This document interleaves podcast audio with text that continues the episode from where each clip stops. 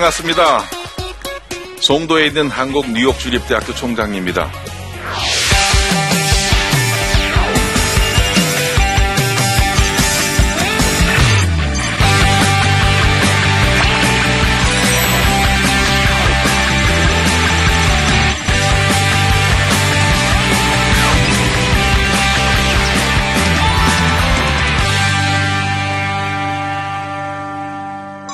여러분들하고 오늘 행복이라는 주제를 가지고 좀 얘기를 하려고 하는데요. 여러분들은 행복하세요? 대답 안 하신 분들은 행복 안 하신 거예요? 많은 사람들이 제가 동일한 질문을 합니다. 총장님, 행복하세요? 참 그런 질문을 많이 받는데 저는 그런 질문 받을 때마다 자신있게 얘기합니다. 네, 저는 행복합니다.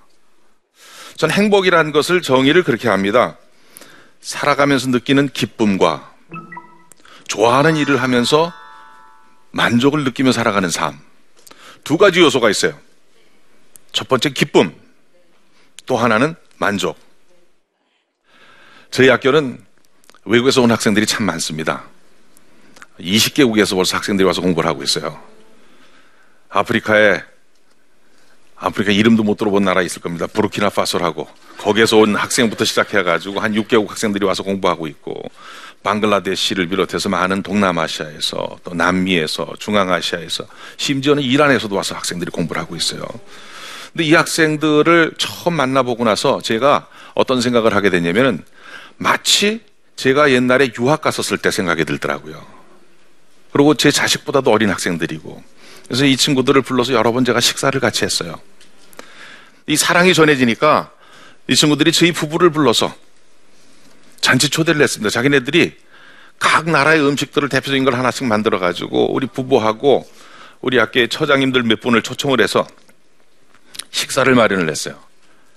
그 자리에 가서 식사를 하면서 제가 얼마나 기뻤는지 모릅니다. 보람이라는 거 있죠. 사실은 이제 그것으로 끝난 게 아니라 식사를 끝나고 났더니 우리 학생 중에 피아노 치고 기타 치고 하는 재능 있는 친구들이 참 많아요. 이 친구들이 연주를 하면서 저희를 위해서 여러 가지 노래들을 불러줬어요. 특히 그때 이제 잊혀지지 않는 게 우즈바키, 우즈베키스탄에서 온 보보전이라는 친구하고 스리랑카라고 조그만 그 인도 옆에 있는 나라에서 온 어, 산주라는 친구하고 또 우리 학교 학생 회장입니다. 우리 학교 학생 회장은 또 아프리카 친구하고 있어요. 아프리카 가나에서 온 카리스라는 친구가 연주를 하면서 노래를 하는지 얼마나 화음이 잘 맞고 음악이 멋있는지. 근데 노래 잘한 것도 좋았지만 그들이 불렀던 노래 제목이 You Raise Me Up. 그 노래를 영어로 부르고요. 그리고 그 다음에 할렐루야 노래를 부르는데 여러분 제가 특별히 더 좋았던 이유가 있습니다. 더 기뻤던 이유는요.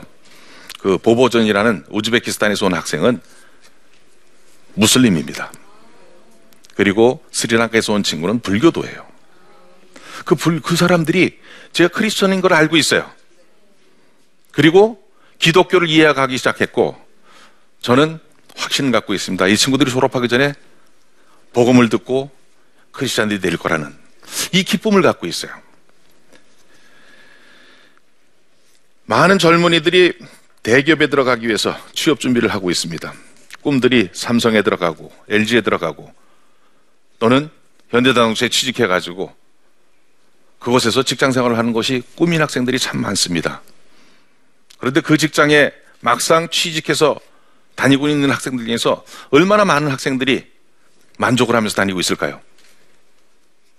많은 학생들이 만족하면서 다닌다고 생각하십니까? 아니에요. 여러분, 돈 많으면 편리하고 좋아요. 그렇죠? 돈 많으면 여러분 모든 거 다 할 수 있다고 생각하세요?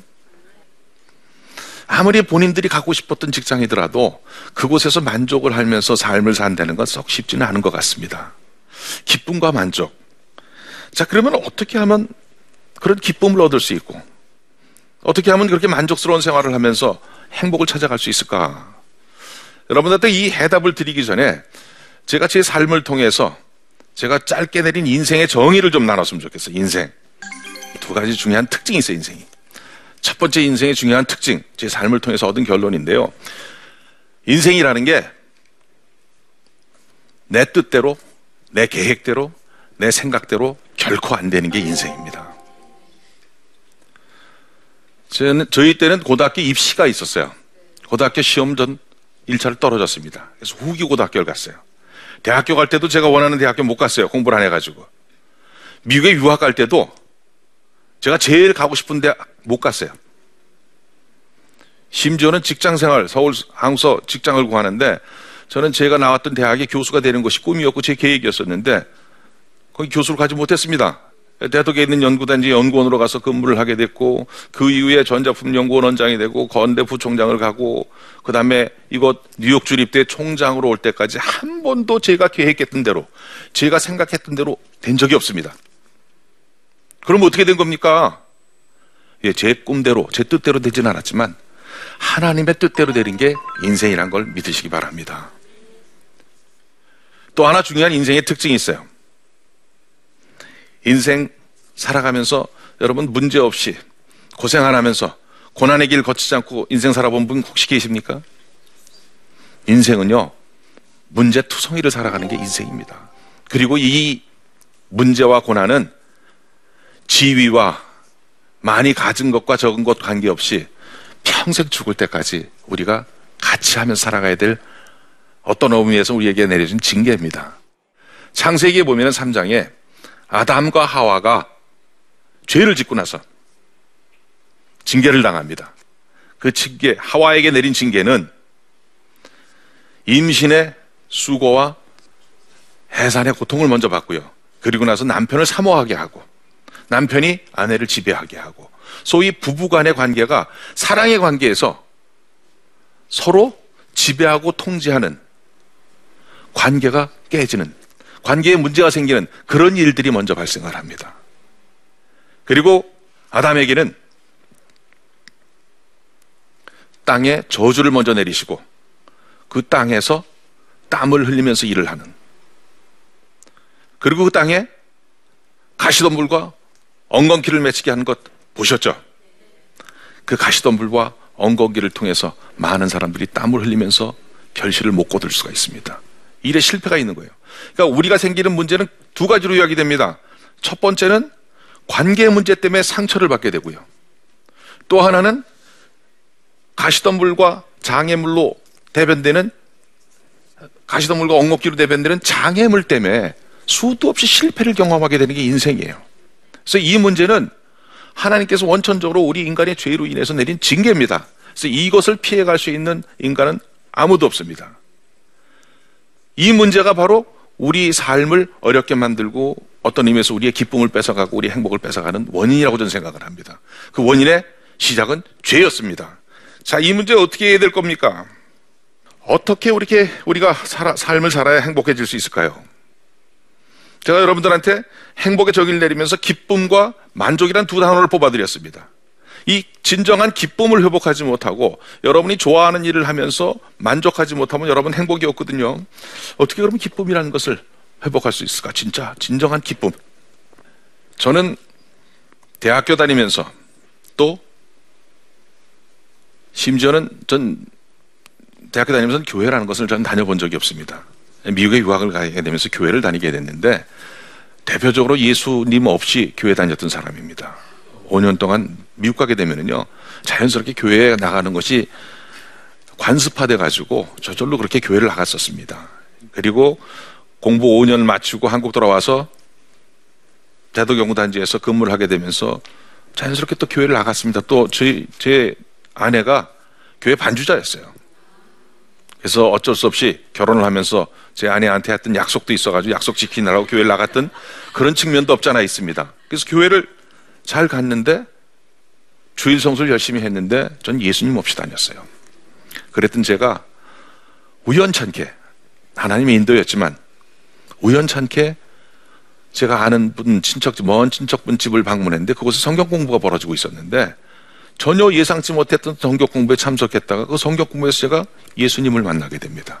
드라마틱하게 만났어요. 그한 시간 동안에 얼마나 강한 성령의 임재를 느꼈는지 그날 이후로 제가 인생이 바뀌게 됩니다. 근데 오해는 하지 마세요. 다 저처럼 예수 믿는 건 아니에요. 아마 그게 제 방법, 저한테는 그렇게 해야만 제가 예수 믿을 것 같아서 하나님께서 그런 방법을 동원해 주셨던 것 같습니다. 그렇게 예수님을 만나면서 저는 드라마틱하게 삶이 변합니다. 아주 짧은 순간에 삶의 목적이 변하고 가치관이 변해버립니다. 여러분, 저는 술, 담배를 많이 했던 사람입니다. 고등학교 2학년 때부터 술, 담배를 했으니까요. 그랬던 사람이 하루아침에 술, 담배 끊게 되는데 술, 담배 끊은 이유가 얼마나 그것이 별 볼 일 없는 것인지, 얼마나 무가치한 것인지를 깨닫게 된 거예요. 그래서 끊게 된 거예요. 제가 그때 예수님을 만나고 그때 그 감격, 그 기쁨. 여러분 왜 그렇게 기뻤고 왜 이렇게 감격했는지 아십니까? 여러분들 그런 경험들 있으세요? 없으세요? 그럼 그 경험이 있어야 돼. 오늘 제가 복음 얘기를 조금 하려고 해요. 복음. 복음의 정의를 한번 내려드릴게요. 복음. 복음이 뭘까요? 복음은 하나님께서 주권적으로 여러분들과 저를 위해서 하신 일이에요. 하나님께서 우리를 위해서 하신 일. 우리를 위해서 뭘 하신 건 줄 아세요? 우리를 위해서 예수 그리스도를 이 세상에 보내셔 우리 죄를 대신해서 십자가에 돌아가시게 만들므로 우리를 구원해 주신 그런 일을 하셨어요. 이 사건이 복음이에요. 이 복음이 여러분 기쁨으로 와야 되고 감격으로 와야 돼. 전일이 와야 돼. 복음의 감격이 있었고 기쁨이 있었지만 세월이 지나가면서 그 복음의 감격과 기쁨을 잃어버리는 사람들. 사실은 이게 사단의 전략이에요. 우리를 바쁘게 만들고 세상 일에 몰두하게 만들면서 이런 감격과 기쁨을 잃어버리게 살아가게 만드는 게 전략이란 말이에요. 저는 영적 무지라는 얘기를 씁니다. 우리가 눈에 보이는 것들, 내가 사업이 잘 되고 안 되고 잘 되는 건지 안 되는 건지 금방 알 수 있어요. 눈에 보이는 것들은 우리가 금방 인식하고 사는데 내가 영적으로 잘 되고 있는 건지 안 되고 있는 건지는 우리가 잘 모르고 있어. 이런 문제에서 여러분들이 극복을 하지 못하면은 여러분들은 원천적인 기쁨을 회복할 수가 없습니다. 제가 얘기 드렸잖아요. 죄의 문제로 인해서 이 세상을 살아가면서 여러분과 저는 끊임없는 문제와 고난 속에 살아갈 거라고. 이 끊임없는 문제와 고난이 여러분의 기쁨을 갈아먹는 사건들이고요. 이것을 이기기 위해서는 더큰 감격, 기쁨이 있어야 되는데 이게 복음의 기쁨, 복음의 감격이에요. 이 복음의 기쁨, 감격이 여러분들과 함께 하시기를 간절히 부탁드립니다. 저는요, 매주 목요일이면 청년 CEO들, 청년 사장님들을 모아서 지난 학기부터 강의를 시작했어요. 성경 공부를 합니다. 매주 목요일 날이면 저녁 식사를 같이 하고 한 시간에서 한 시간 반 정도 강의를 같이 나누면서 토론을 하고 하는 시간들을 보냅니다. 그한 시간 강의를 준비하기 위해서 제가 한번 따져봤더니 최소 10시간 이상을 준비를 하는 것 같아요. 제가 그래서 목사님들 주일날 설교하는 것 심적을 이해를 합니다. 그 한 번 가리키기 위해서 훨씬 많은 시간을 분명히 투여할 것이다. 그 준비할 시간이 부족하다 보니까 어디 출장을 가게 되면요. 항상 책 사들고 가가지고 묵상하고 책 읽고 남는 시간에 그 일들 정리하고 비행기 안에서 장시간, 뉴욕 가다 보면 14시간, 15시간 비행기 타거든요. 그 비행기 타는 시간에 앉아서 공부하고 앉았고. 그리고 여러분 일주일에 저 굉장히 바쁜 사람이에요. 바쁜 사람인데 일주일에 가서 가리키고 시간 보내고 왔다 갔다 하는 시간 보면 하루에 4시간, 5시간을 소비를 해야 돼요. 이런 부분들, 이런 시간들을 보내고 하는데 저는요, 너무너무 즐거울 수가 없어요. 제가 기뻐. 제가 기쁘단 말이에요. 그 사람들이 얼마나 기쁠지 모르겠는데 제가 기쁜데 왜 제가 기쁜 줄 아세요? 왜 제가 기쁠까요? 저는요, 그 시간이 오히려 기다려져요. 그렇게 준비하고 힘들고 밥이 나오는 것도 아니고 떡이 나오는 것도 아니에요. 거기 가서 또 저한테 뭐 가르쳐 준다고 페이를 하는 것도 아니고. 저는 이 일을 하는 이유가 철저히 한 이유입니다. 아직도 그 복음에 대한 감격 때문에 그 기쁨 때문에 이 일을 하는 거고 이 열정이 생기는 거예요. 그러니까 여러분들 세상에 생기는 문제, 기쁨을 가로막는 문제들을 해결하기 위해선 철저하게 이 복음의 기쁨, 감격이 회복돼야 됩니다. 두 번째는 만족이라는 겁니다. 만족. 좋은, 좋은 일을 하면서 만족하는 삶을 살아야 될 텐데, 아까 제가 얘기 드렸잖아요. 대한민국 최고의 대기업을 다녀도 만족하지 못하고 다니는 사람들이 어떤 의미에서 더 많다고. 돈 많이 버는 사람들, 돈 가지고 여러분 행복하지 못한다는 거 다 알고 있어요. 그걸로 만족하지 못한다는 거 다 알고 있어요. 저는 86년도에 우리 대한민국에 들어와서 대도연구단지에서 연구원 생활하면서 한 20년 동안을 제집 없이 살았어요. 그러니까 한 20년 동안에 10번 이상을 이사를 다녔어요. 그러다가 드디어 10년 전에 저희 집을 갖게 됩니다. 얼마나 기뻤는지요. 얼마나 집만 들어가면 좋은지. 근데 매일 그렇게 좋을 줄 알았는데 한 달 지나니까 그 좋은 게 대부분 없어졌어요. 20년을 갖고 싶었던 집인데 불과 한 달 살고 나니까 그 기쁨과 만족이 사라져 버리더라고. 그저 조금 편리해졌어요. 이게 이사 안 다녀도 되니까. 좋은 집 가졌다고 여러분 만족하는 거 아니에요. 좋은 차 타신다고 만족하는 거예요. 당분간은 만족할지 모르겠지만 그 시간 그렇게 길어지지 않습니다. 그러면 어떻게 해야만 정말 만족한 삶을 살 수 있을까요? 저는 복음의 능력 얘기를 합니다. 복음. 아까 제가 말씀드렸던 하나님께서 여러분과 저를 위해서 하신 일. 이 감격이 생기고 나면요. 두 가지 복음의 능력이 나타납니다. 첫 번째 능력은요. 사람이 변화가 됩니다. 그 복음의 감격을 받은 사람이. 저는 제가 그 증인입니다. 제가 변화에 대한 증인이고 제 아내가 제 어머니가 제가 얼마나 바뀌었는지 제일 많이 아는 분들이에요. 또더 중요한 두 번째 복음의 능력은요. 이렇게 변화된 사람을 통해서 이제 내 일, 자기 일을 하지 않고 예수님의 일을 하게 만듭니다. 저 지금요 학교 총장하고 있지만 예수님 일을 하고 있어요. 그게 무슨 말씀입니까? 예수님의 일이라는 것은 목사하고 아니면 선교사 되는 게 목사 예수님 일 아닙니까? 라는 질문을 하실 것 같은데 아니에요. 무엇을 하든지 우리는 얼마든지 예수의 일을 할 수가 있어요. 예수님의 일이 구체적으로 어떻게 요약을 할 수 있습니까? 여러분, 예수님은요, 공생에 처음 시작할 때 제일 먼저 하신 말씀이 뭔지 여러분들 기억하십니까? 공생에 처음 시작하시면서 천국이 가까웠으니 회개하라고 하십니다. 하나님 나라 얘기를 하셨습니다.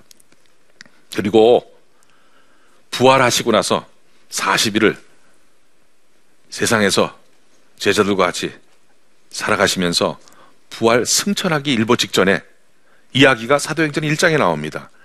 그 마지막 말씀. 어떻게 보면은 예수 그리스도의 유언과 같은 말씀입니다. 그 말씀이 하나님 나라였습니다. 그러니까 예수님의 일은 시작이 하나님 나라였고 끝이 하나님 나라였습니다. 그러니까 하나님 나라가 예수님의 일의 모든 거였습니다. 하나님 나라, 하나님의 통치가 임하는 것, 하나님이 주인이 되는 것. 근데 우리 일을 통해서 어떻게 하나님 나라가 임하고 하나님 통치가 일하고 우리가 어떻게 예수 일을 하게 되는 겁니까? 여러분들 직업이 뭐세요? 선생님 계세요 혹시? 사업하시는 분 사업을 하든 선생님을 하든 어떤 직업을 가지고 있든 그 직업을 통해서 하나님의 일을 할 수도 있고요. 내 일을 할 수도 있어요. 기준이 뭔 줄 아세요? 하나님 일, 예수님의 일을 하는 기준은 목적이 바꿉니다. 목적이 뭔가? 나를 위해서 하는 일은 자기 일이고요. 똑같은 학교 선생님을 해도 예수님을 위해서, 하나님을 위해서, 그것을 고상한 표현으로 하나님의 영광을 위해서 하는 표현라고 얘기를 합니다. 고린도전서 10장 31절에 나오는 표현. 예수 그리스도의 영광. 먹든지 마시든지 무엇을 하든지 다 하나님의 영광을 위해서 해라. 그러니까 삶의 목적이 나에서 예수님으로 바뀌게 되면은 그게 만족하는 삶이 되는 겁니다. 만족하는 삶의 조건이 복잡한 게 아니에요. 똑같은 일을 하시되 내가 하는 일을 하시되 내가 혼자 잘 먹고 잘 살기 위해서 내 가족 잘 되기 위해서 내 자녀 좋은 대학 가기 위해서 하는 것이 아니라 예수님을 위해서. 그래서 고린도서 10장 31절에 보면은 그 하나님의 영광을 위하는 것을 33절에 풀어놓습니다. 나 자신의 유익을 구하지 말고 내 이웃의 유익을 구하는 삶이라고. 그래서 그들을 구원 얻게 하는 것. 이게 만족스러운 삶이에요. 무슨 일을 하든지 예수님 위해서 일을 하면 여러분 만족한다는 것을 깨달으시길 바랍니다. 그런 질문이 들어요. 아, 나를 위해 살아도 살아가기 힘든 게 세상인데 어떻게 예수님만 위해 살아갈 수 있습니까? 그게 그게 가능하다는 증거가 뭐가 있습니까? 있어요. 마태복음 6장 33절 보면은 너희는 먼저 그의 나라와 그의 의를 구하라. 그리하면 이 모든 것을 너희에게 더하시리라고. 이 모든 것 여러분들이 필요한 모든 것입니다.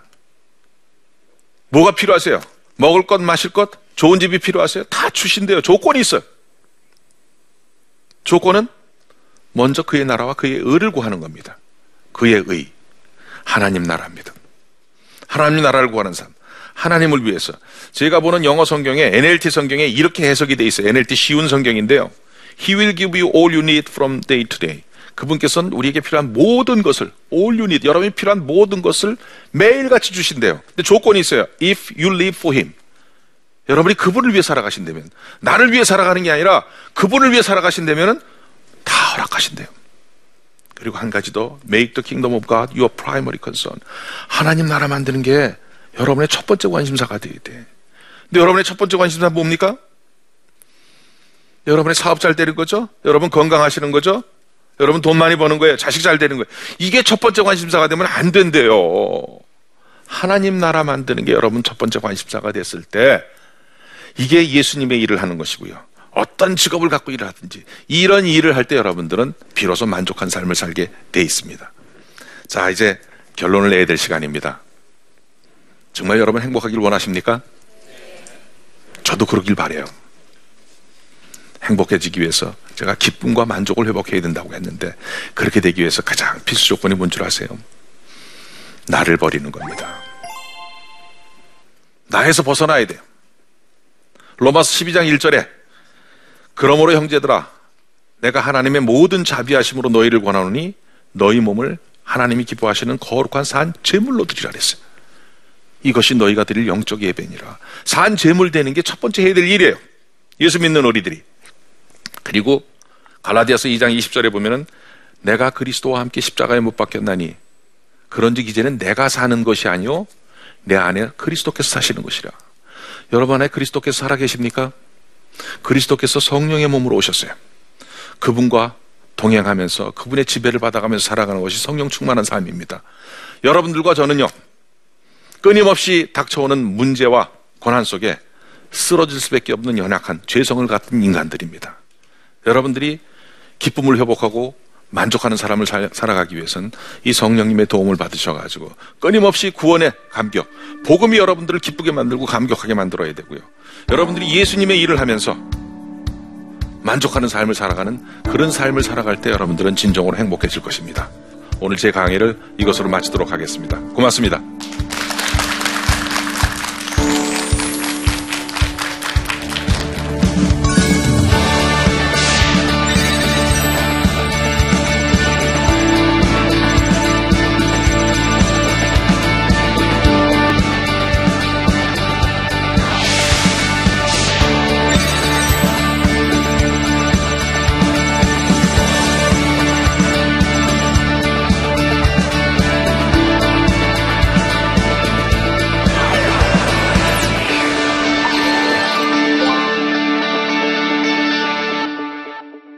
질문 있으면 해주시기 바랍니다.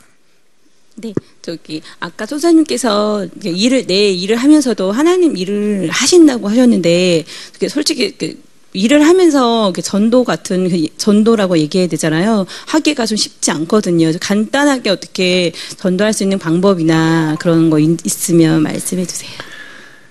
아 이제 일을 하면서 예수님 일을 한다고 전도하고 선교하고 하는 거 아니에요. 할 수도 있지만 전도를 하고 선교를 한다고 되는 게 아니라 사실 저는 크리스천 대학교 총장이 아니거든요. 그래서 우리 학생들한테 직접적으로 예수 그리스도 증거 못 해요. 삶을 통해서 보이는 거예요. 삶을 통해서 저 친구들이 아 저분이 크리스찬이구나 다 압니다. 그리고 영향력을 받게 돼 있는 거예요. 제가 예수의 일을 한다는 소리는 내가 예를 들어 선생님을 한다고 했을 때 똑같은 선생님을 하더라도 내가 월급 받기 위해서 내가 이것을 발판으로 해서 더잘 살아지기 위해서 또는 내가 진급하기 위해서 나를 위해서 하는 게 아니라 내게 맡겨주신 학생들 이 학생들을 위해서 나를 헌신하는 거예요. 하나님께서 내게 주신 그 사랑을 나눠주는 거예요. 이게 예수의 일을 하는 거예요. 그들을 위해서 복음 전하라는 것, 복음 전할 수 있으면 전하셔야죠. 근데 복음 안 전하셔도요, 여러분의 삶을 통해서 여러분들의 제자들은 학 선생님일 땐 자연히 예수 그리스도를 만나게 할수 있는 겁니다. 그래서 그런 식으로 이해를 해주시길 부탁드리겠습니다. 우리 인생은요, 어차피 아까 제가 정의 드린 대로 끝없는 문제와 어려운 문제들 또는 고난, 고통 속에 살아가게 되는 것이 인생입니다. 이건 피할 수 없는 현실이에요. 어떤 의미에서 저는 분당 우리 교회를 다니고 있는데 저희 목사님 설교 말씀 중에 이런 얘기를 하셨습니다. 고통 총량의 법칙이라고. 잘난 사람이건 못난 사람이건 배운 사람이건 덜 배운 사람이건 있는 사람이건 없는 사람이건 느끼는 고통은 총량은 똑같을 것 같다. 이건 성경 말씀은 아닙니다. 근데 그 소리는 뭐냐면 누구나 다 그런 어려운 문제를 안고 살아가고요. 우리 죽을 때까지 이 문제에서 자유로울 사람 아무도 없습니다. 이 문제를 해결하려면요. 이거보다 더 큰 기쁨이 와야 됩니다. 그게 복음의 감격이에요. 이 복음의 감격을 끝없이 누릴 수 있는 방법 성령님의 인도입니다. 성령님의 도움 없이는 안 됩니다. 그 성령님의 도움을 받으시면서 끝없이 구원의 감격, 복음의 감격, 기쁨을 회복하시길 부탁드리고요. 여러분들 일하실 때 일에서 만족할 수 있는 것, 내가 하는 일이 귀한 일이다, 아닌 일이다, 이게 중요한 게 아니라 내 일을 통해서 예수님의 일을 할 때, 그러니까 나를 위해 살아가는 일이 아니라 하나님을 위해서 일을 할 때, 내게 주어진 환경 속에서 하나님의 영광을 위해서 일을 할 때 여러분 그 일 속에서 만족을 찾을 수 있는 거고요. 이 기쁨과 만족을 통해서 온전한 행복을 찾을 수 있는 겁니다. 여러분들 이 행복을 찾아가는 귀한 오늘 여러분들 되기를 간절히 부탁을 드립니다. 수고하셨습니다.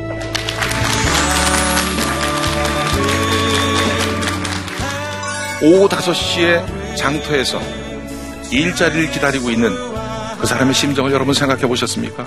내 처자식을 먹여 살릴 수 없는 그런 처참한 상황에 놓여 있는 그런 일꾼이었습니다. 도대체 포도원 주인이 어떤 역할을 한 겁니까? 저는 포도원 주인은 단순히 비즈니스맨이라고 생각하지 않습니다. 비즈니스맨이었으면요. 어떻게 봉급을 똑같이 줍니까? 일당이 틀려야죠. 여러분 사회적으로 수도 없는 우리 문제들을 보고 있습니다. 이 문제들을 어떻게 해결할 겁니까? 누가 해결해야죠? 열쇠와 같은 미래 인물들. 포도원 주인과 같은 그런 일을 할 수 있는 다음 세대를 양성하는 것이 저희 학교의 사명입니다.